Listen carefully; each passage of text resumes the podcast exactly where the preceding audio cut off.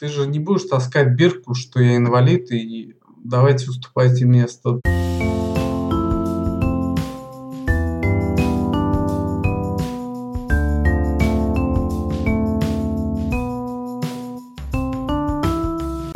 Всем привет! Это подкаст «Со дна постучали». Тут мы говорим о трудных жизненных ситуациях, о тех, кто в них попал и что со всем этим делать. Меня зовут Лола Сайтметова. А я Наталья Ямницкая.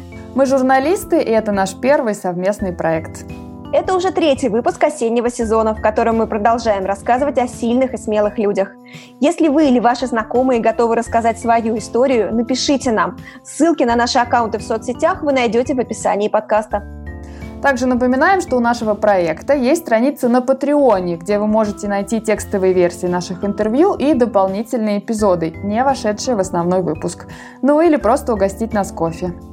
Герой нового выпуска – Михаил Кузнецов. Несколько лет назад у него внезапно начались эпилептические припадки и проблемы со зрением. Врачи из родного города заподозрили опухоль мозга и отправили его на лечение в Петербург. Но добраться удалось только до Москвы. Состояние Миши настолько ухудшилось, что его сняли с поезда. Столичные медики обнаружили, что причиной всему был энцефалит от укуса клеща, который остался незамеченным на прогулке в лесу. Миша стал инвалидом первой группы, ему пришлось отказаться от карьеры и сменить профессию, а еще болезнь разрушила его семью. Как не сдаваться и найти силы жить дальше, Миша рассказал в нашем выпуске.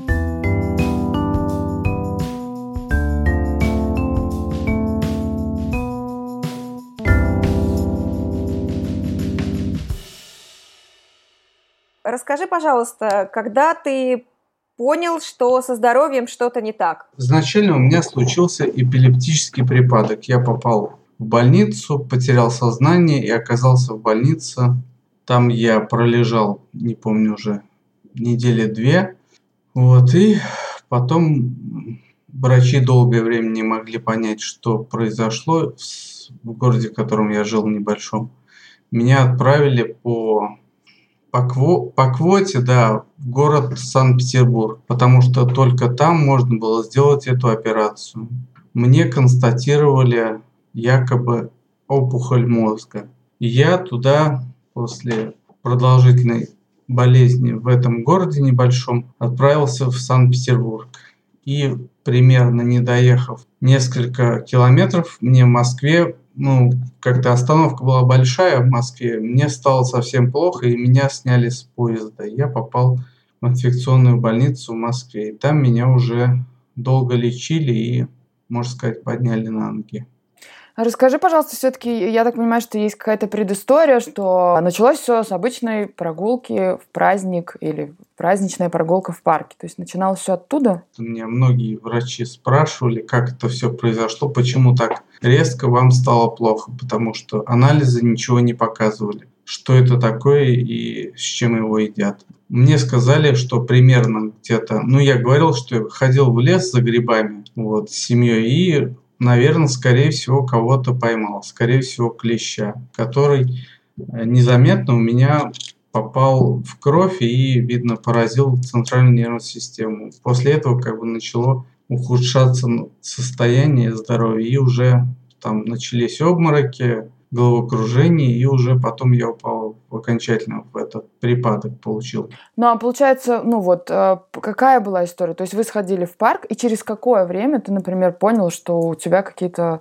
проблемы? Ну, я не в парк сходил, а в лес. В лес, в лесу, скорее всего, потому что я в лес накануне ездил, долго там мы гуляли, там собирали грибы, которых не было. Вот, приехали домой, и как бы ничего не предвещало беды. Прошло месяца два, потому что это было летом, где-то в начале лета, может быть, даже весной. А плохо мне стало где-то в сентябре, потому что в октябре я уже попал в больницу, и там уже сказали, что у вас что-то в голове происходит, вам надо от этого как-то избавляться. А, Миша, получается, что э, как-то настолько похожи симптомы, которые дает э, энцефалит и э, какие-то там заболевания центральной нервной системы, что это очень похоже, и поэтому сложно перепутать. Да, врачи в этом городе, они не понимали, что это за заболевание, и не могли определить. Поэтому сказали, что это какое-то, ну, сейчас не помню, эм эр тэ показывала какое-то затемнение, похожее на опухоль, область в в теменной части написано было большое затемнение какое-то, похожее на опухоль. А что конкретно, они не могут понять. Поэтому мы уже в Москву отправляли эти снимки, но они сказали, мы так не можем, вас надо посмотреть. Вот. С Москва как бы отказала, в Петербурге сказали, добро дали. А почему ты в Москве оказался сразу в инфекционной больнице? Как определили, что тебе нужно туда, а не э, ну вот в больницу по профилю, который ты ехал как раз в Петербург? Ну, потому что симптомы поражения ЦНС были связаны как раз с инфекцией, которая попала в голову. А она потом уже поразила другие части. Ну, то есть двигательные движения уже затормозились, я не мог ходить, передвигаться уже сложно было. И сказали, что это какая-то инфекция. Инфекция – это автоматически инфекционная больница. То есть в Москве быстрее поняли, что происходит. Я верно понимаю? Да, да, именно так. Они сказали, что у вас... А, сейчас, блин... Давно это было уже, сложно как-то так припомнить. Такое понятие это есть. Врачи говорили много. Этот энцефалит, смешанная этиология. Как-то там много всего этих всяких умных названий, поэтому сложно идентифицировать обычного обывателя. Поэтому сказали клещ и все. А какие там разновидности и что они поражают, подробности мне не сообщали. Ну, то есть это последствия укуса клеща? Так, так и есть. И то его как бы не могли идентифицировать. Почему? Потому что э, всем известно, что клеща должны достать и понять, что за клещ и что, как, какие у него это, какая у него разновидность. разновидность, да. И его не было, никто его не заметил, ни я, ни окружающие, что он мне сидит, и он, наверное, упал, а сам его орган остался и поразил своим этим ядом как бы мне ЦНС. Миш, скажи, а что для тебя было самым сложным вот физически и морально, пока была вся эта история с постановкой диагноза, когда врачи не знали, что с тобой делать, когда тебя отправляли в другой город, вот пока развивалась вся эта история до диагноза, что было самое сложное? Ну, самое сложное, мне в голове творилось что-то непонятное. Окружающие и близкие люди мне, жена на тот момент бывшая уже, она говорила, что все будет хорошо, все будет нормально. Я как бы головой это, может быть, и понимал, но тело мое меня не слушалось, и уже было непонятно, что происходит со мной. Ну, а там разные мысли были уже, что уже мне сказали врач, что, может быть, вы проживете два месяца и все, и как бы, скорее всего, вас инфекция сожрет, и все, и вы умрете. А что там творилось, честно, я уже не помню. Это давным-давно было. Я уже как страшный сон вспоминаю. А расскажи, что происходило. Ты говоришь, что тело уже не слушалось. Какие вот были такие симптомы? Я так понимаю, что в какой-то момент наступил какой-то совсем сложный период в плане там движений. Ну да, как бы если так, может быть, громко сказано, что был паралич какой-то, но я уже с трудом передвигался, меня сильно шатало, сидеть спокойно я не мог, у меня был тремор, руки тряслись, не слушались, голова постоянно болела. И вместо того, чтобы ходить, естественно, я думаю, если ходить невозможно, человек лежит, поэтому я... Долгое время, считай, лежал. Так только вот до кухни и обратно. Со мной был близкий человек, но не всегда. Поэтому мыслей было много всяких. Ну, остальное, как бы, жить обычной жизнью уже не получалось. Смотреть телевизор, там, читать книги, это уже было не до этого, скажем так. Но что-то же было еще со зрением. Да, да, со зрением. Ну, это совсем плохо было уже почему-то в Москве, наверное. Когда меня как раз сняли с поезда, у меня все двоилось в глазах, и потом, как выяснилось, у меня было косоглазие. То есть у меня два глаза смотрели на нос. Вот сейчас, как бы, слава богу, это все вернулось в нормальное русло. Но, как мне сказали врачи, сказали, это все было поражение э, зрительного нерва, поэтому все... Так все собиралось, все в кучу, там уже ничего не слушалось, мозг, наверное, отключался, и все органы переставали, ну, как человек, должны работать они нормально. То есть зрение падало, телодвижения уже не те были, и все. Вот. Потом, слава богу, наверное, этими медикаментами все это выправилось, и стал он на свое место, и все нормально было, оказалось. А правильно я понимаю, что болезнь привела к тому, что ты получил инвалидность? Это же инвалидность первой группы, правильно? Да. Как этот факт изменил твою жизнь в целом? Ну да, изначально как бы я работал в органах, в которых необходимо было постоянно проходить медкомиссии. Сначала мне дали третью группу инвалидности, вот, потом по состоянию здоровья уволили со службы, и потом дальше дали вторую уже, потому что немножко состояние ухудшилось.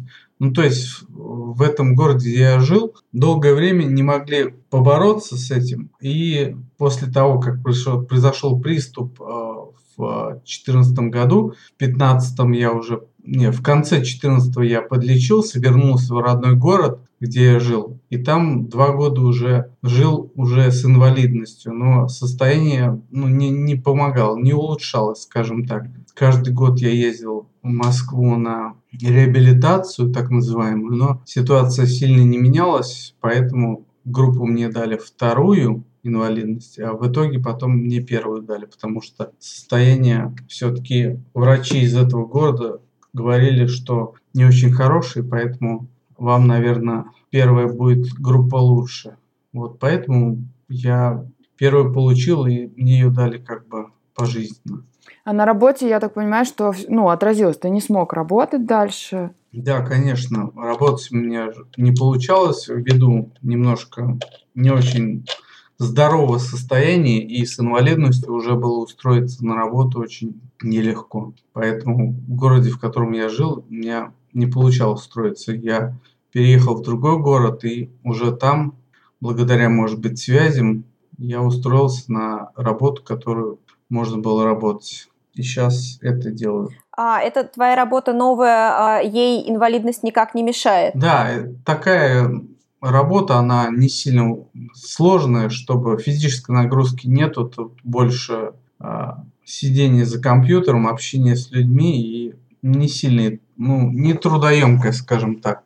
Слушай, а расскажи, пожалуйста, еще про такой момент. Верно ли я понимаю, что вот эта вся ситуация отразилась на твоих отношениях с семьей? Да, абсолютно она отразилась, потому что супруга Ольга моя, она это не приемлила, и, наверное, ей надоело терпеть мое поведение и вообще меня, поэтому мы решили расстаться, хотя у нас было двое детей. Первый ребенок был зачат до как бы заболевания, второй появился как раз она, когда я был в том состоянии, в котором было плохо находиться, она была беременна, а я болел, можно сказать. Потом она устала, наверное, от этого, и мы решили разойтись. Я уехал в другой город, разведясь с ней. Ну, вот расскажи, она объясняла, от чего она устала, вот этот момент? Зам, от того, что ты э, болеешь, от того, что ты не работаешь, от чего? Да, она устала, наверное, от, как она говорила, от капризов, от того, что я требую много внимания, а взамен ничего не могу дать, и в том числе денег, потому что содержать семью ей одной было сложно, мою небольшую пенсию это было мало. И, наверное, не знаю, поддерживать и помогать она не хотела, поэтому, наверное, разошлись. Двое детей, конечно, это были, было сложно, я это понимал, потому что я пытался ей помочь, но, наверное, не так, не в той мере, которую надо было. То есть по силам я пытался, но, наверное, не в той мере, которую надо было, как она считала. А ты злишься на нее за, за, за такое поведение, за такое решение? Или сейчас уже принятие пришло какое-то? Ну, а, а что уже злиться? Я думаю, да, тут, мне кажется, я принял, и она приняла. Ну, решили разойтись, может быть, так лучше будет. Да, мне тяжело, я детей не часто вижу и слышу, поэтому она с ними живет. Вот. А злиться, я не знаю, я сам злюсь на себя, что так произошло, наверное. Судьба так повернулась. А это как злость э, формата, например, почему я, почему со мной это произошло, или это злость на что-то еще? Ну, наверное, да. Почему я, почему со мной? Потому что до этого момента, как сказать, до заболевания, все у меня в жизни было хорошо. У меня была хорошая работа, у меня была машина, квартира, Жена, довольная с ребенком, ждали второго, и ничего не предвещало беды. А еще, насколько я, опять же, поняла, эта еще ситуация отразилась на твоей родительской семье. В смысле родительской семье? Ну, на, на папе, на маме. А, когда, да, может быть, это важно. Ну, наверное, да. Потому что из-за того, когда я заболел, мои родители все бросили и продали все, что у них было в родном городе, и переехали ко мне и поддерживали меня. Вот, по мере возможности. Ну, потом, наверное, эта помощь не в той мере была оценена моей бывшей супругой, и у них отношения не совсем сложились. Вот, и, может быть, получается, моя мать с моей женой бывшей не сошлись во мнениях, что в какой мере я должен быть, ну, в какой мере они должны мне помогать, мать и жена. То есть а, мать считала, что жена должна помогать, жена сказала, что родители тебя должны тянуть. Ну, наверное, отчасти, может быть, действительно это повлияло на наш, наш развод. Ну, а до этого, то есть до этой ситуации каких-то таких острых моментов не было, и все было мирно. Да, именно так, потому что мы каждый жили своей жизнью, родители ее жили отдельно, и мои жили отдельно. Только они в другом городе, а ее родители в ее городе жили. А помощь как бы по мере требовательнее от нас. А так нас никто не трогал. Из-за всей ситуации, наверное, все-таки мои родители сюда приехали и немножко изменили течение обычное. Скажи, пожалуйста, а сейчас твое состояние как отражается на, на, отношениях, с, на отношениях с женщинами, на отношениях с друзьями, ну вообще на твоей социальной жизни? Как это сейчас устроено, когда столько лет уже прошло? Скажем так, инвалидность наложила отпечаток сильный на мою жизнь, поэтому немного друзья понимают, что я не так боеспособен, как раньше, скажем так. Ну, на общение и контакты это не сильно влияет, скажем так. И я как общался, так и общаюсь. Может быть, в большей или меньшей мере, сложно сказать. Но возраст, наверное, сказывается уже не двадцать лет, уже почти сорок. Поэтому, наверное, общение у всех своей семьи, у всех своей жизни. И тут а на работе тоже это все хорошо, все отлично. Я бы не сказал, что это как-то сильно изменило. Ну, я как-то, наверное, уехал в другой город, я поменял образ жизни, то есть она изменилась кардинально. Если я там жил, там рядом было все, здесь уже как бы новая жизнь и новые отношения, и новые люди. Ну, то есть, получается, никаких особых ограничений из-за там, последствий болезни у тебя нет? Ну, то есть тебе не пришлось как-то привыкать к каким-то, не знаю, другой физической, не знаю, состоянию физическому. Может быть, какие-то вещи ты уже не, не умеешь делать. Или нет, этого ничего нет? То есть ты восстановился, и все как раньше? Нет, это как бы не ушло. Инвалидность, она, наверное, врачи не просто так ее дают. И сказать, что я сейчас абсолютно здоров, это, наверное, слукавить. Я здоров, не знаю. Если так оценивать, если здоровый человек сто процентов, ну, я, наверное, на процентов семьдесят пять. То есть я не могу уже там пробежать стометровку, как раньше, или там подтянуться двенадцать раз. Уже это мне не по силам, скажем так. А так в общении, как социализации, все нормально. А физическое состояние, оно, конечно, сказалось. Было как раньше, уже не будет. Скорее всего, так. А какие сейчас есть основные ограничения, которые оставила твоя, твоя болезнь и твоя инвалидность? Это вот именно физическое состояние, что ты не можешь, например, там, в марафонах участвовать в каких-то, или есть еще что-то на бытовом уровне, что тебе ну, недоступно или доступно в меньшей мере? Ну, скажем так, я сейчас в данный момент постоянно принимаю препараты каждый день, чтобы не повторились эти эпилептические припадки. И... Ну, врачи мне сказали, нельзя много стрессов испытывать, поднимать тяжелое и, ну, скажем так, не есть плохую вредную пищу. То есть лучше питаться правильно, скажем так. То есть следить, ну, как, наверное, здоровому, не сильно плохих препар... не препаратов, а продуктов есть. А так, в принципе, все нормально.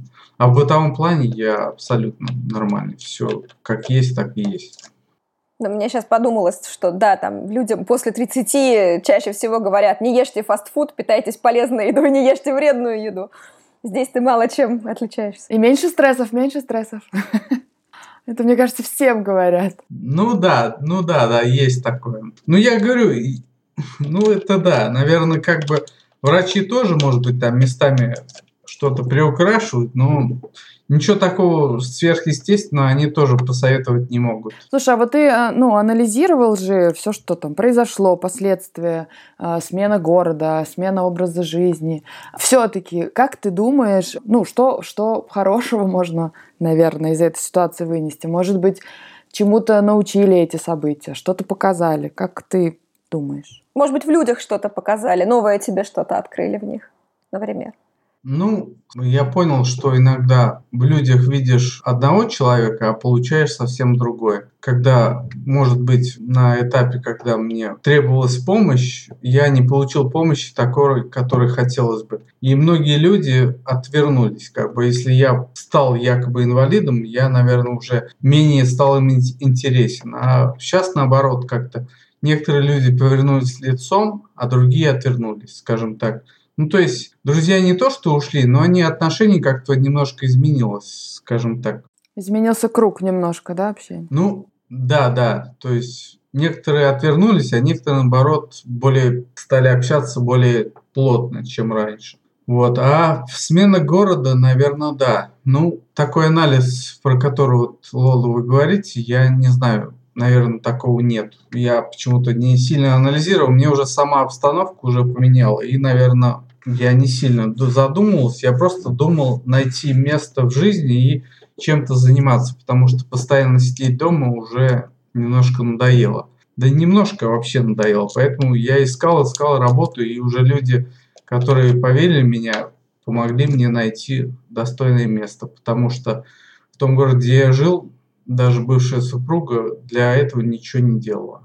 А вот что все-таки, ну что вот помогло тебе не впасть в отчаяние? Все-таки это прям кардинальное изменение жизни. Где ты находил силы? Как тебе удавалось? Не знаю, честно говоря, я сильно об этом не задумывался как-то, наверное. Внутренне, наверное, бодрил себя и не падал духом и носом. Даже вот таких... Ну, наверное, когда я лежал в больнице еще в Москве, у меня были там суицидальные какие-то мысли, но... Выйдя из нее, войдя как бы в новую жизнь, в обычную, я уже понял, что нельзя сдаваться и идти на поводу у негатива. Поэтому я взял себя в руки и поверил в себя, наверное, так.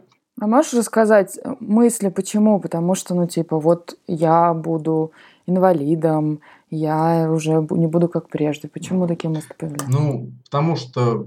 Вернувшись домой к семье, когда на тот момент мы еще не были в разводе, супруга мне как бы тоже вдохнула в меня какие-то силы, я поверил, что все будет нормально.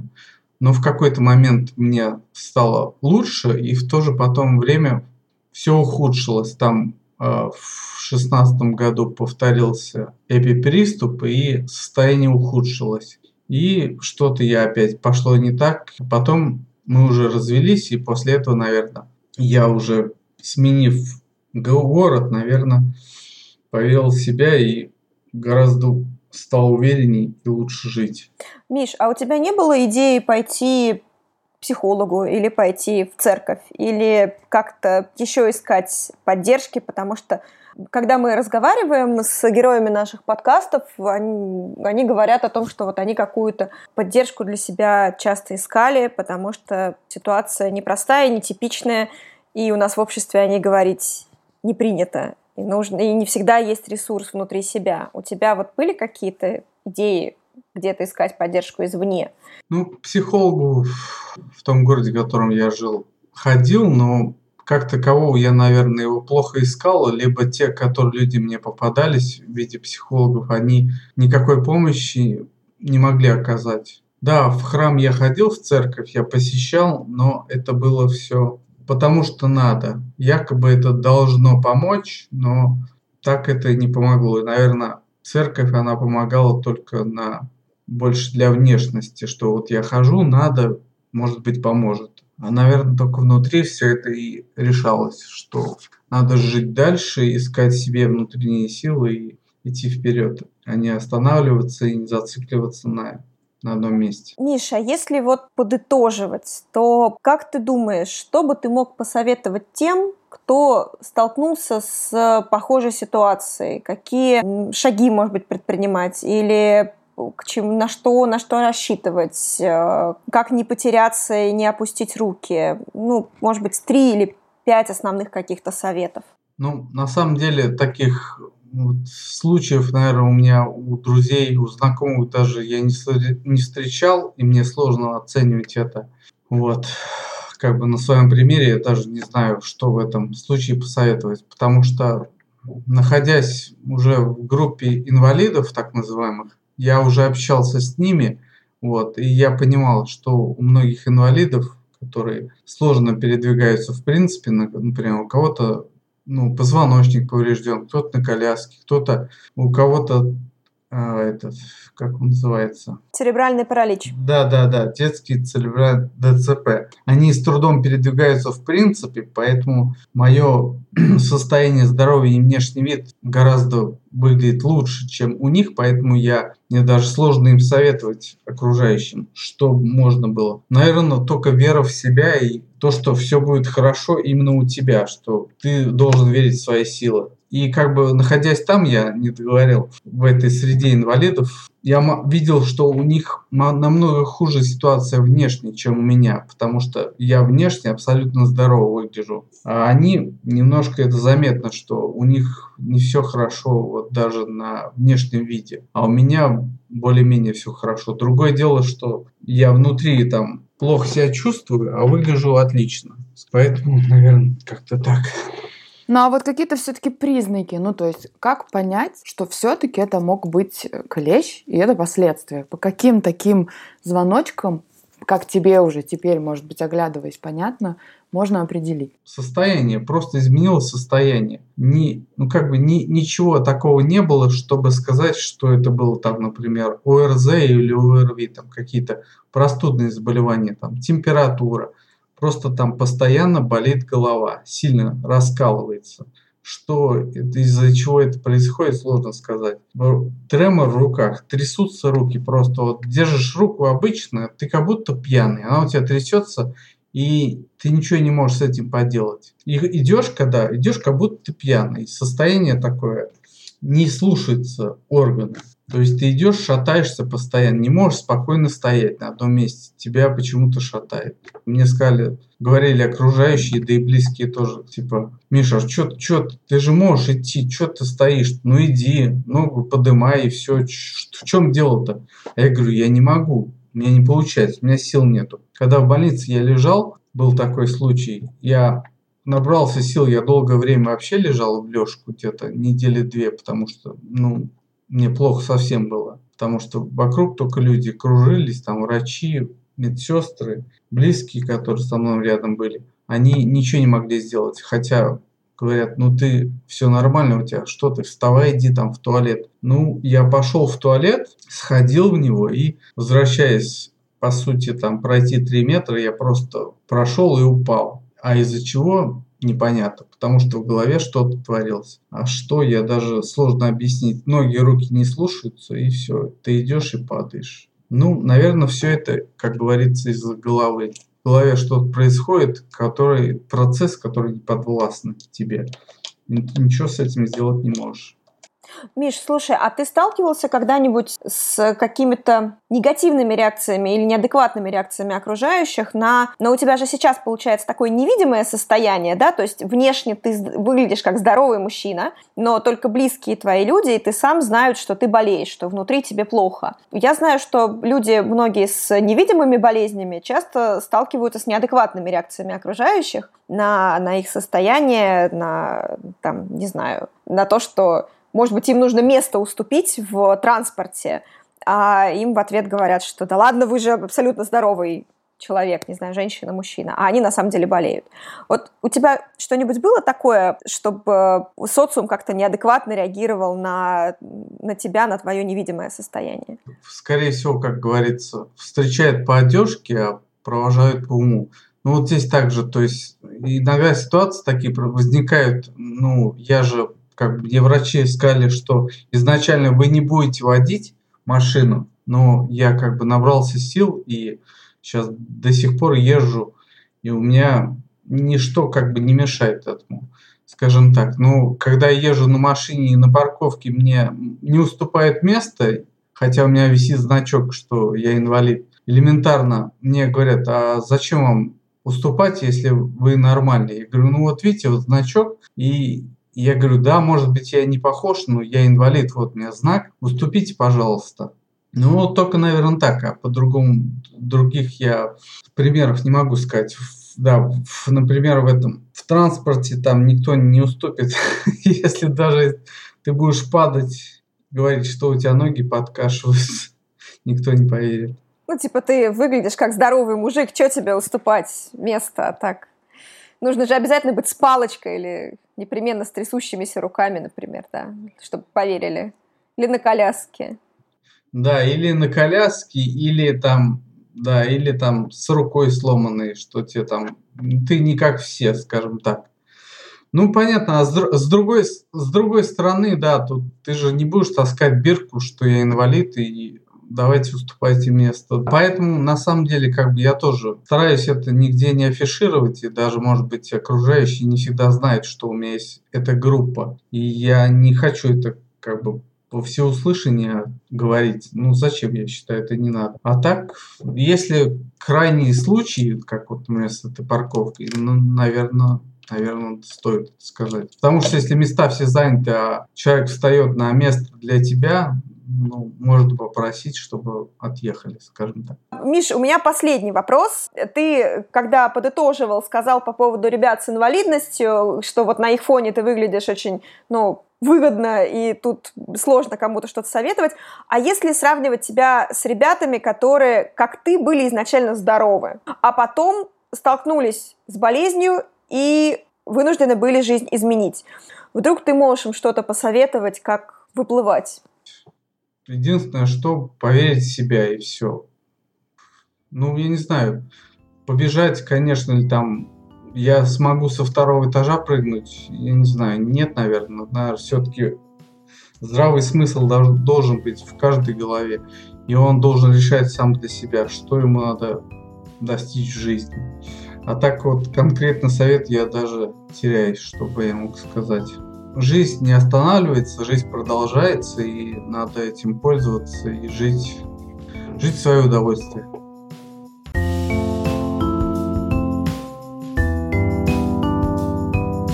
Это был подкаст «Со дна постучали». Подкаст о том, как не отчаяться, оказавшись в трудной жизненной ситуации. С вами были Лола Сайтметова и Наташа Ямницкая. И мы благодарим за помощь студию «Подкастерская» и Льва Пикалева.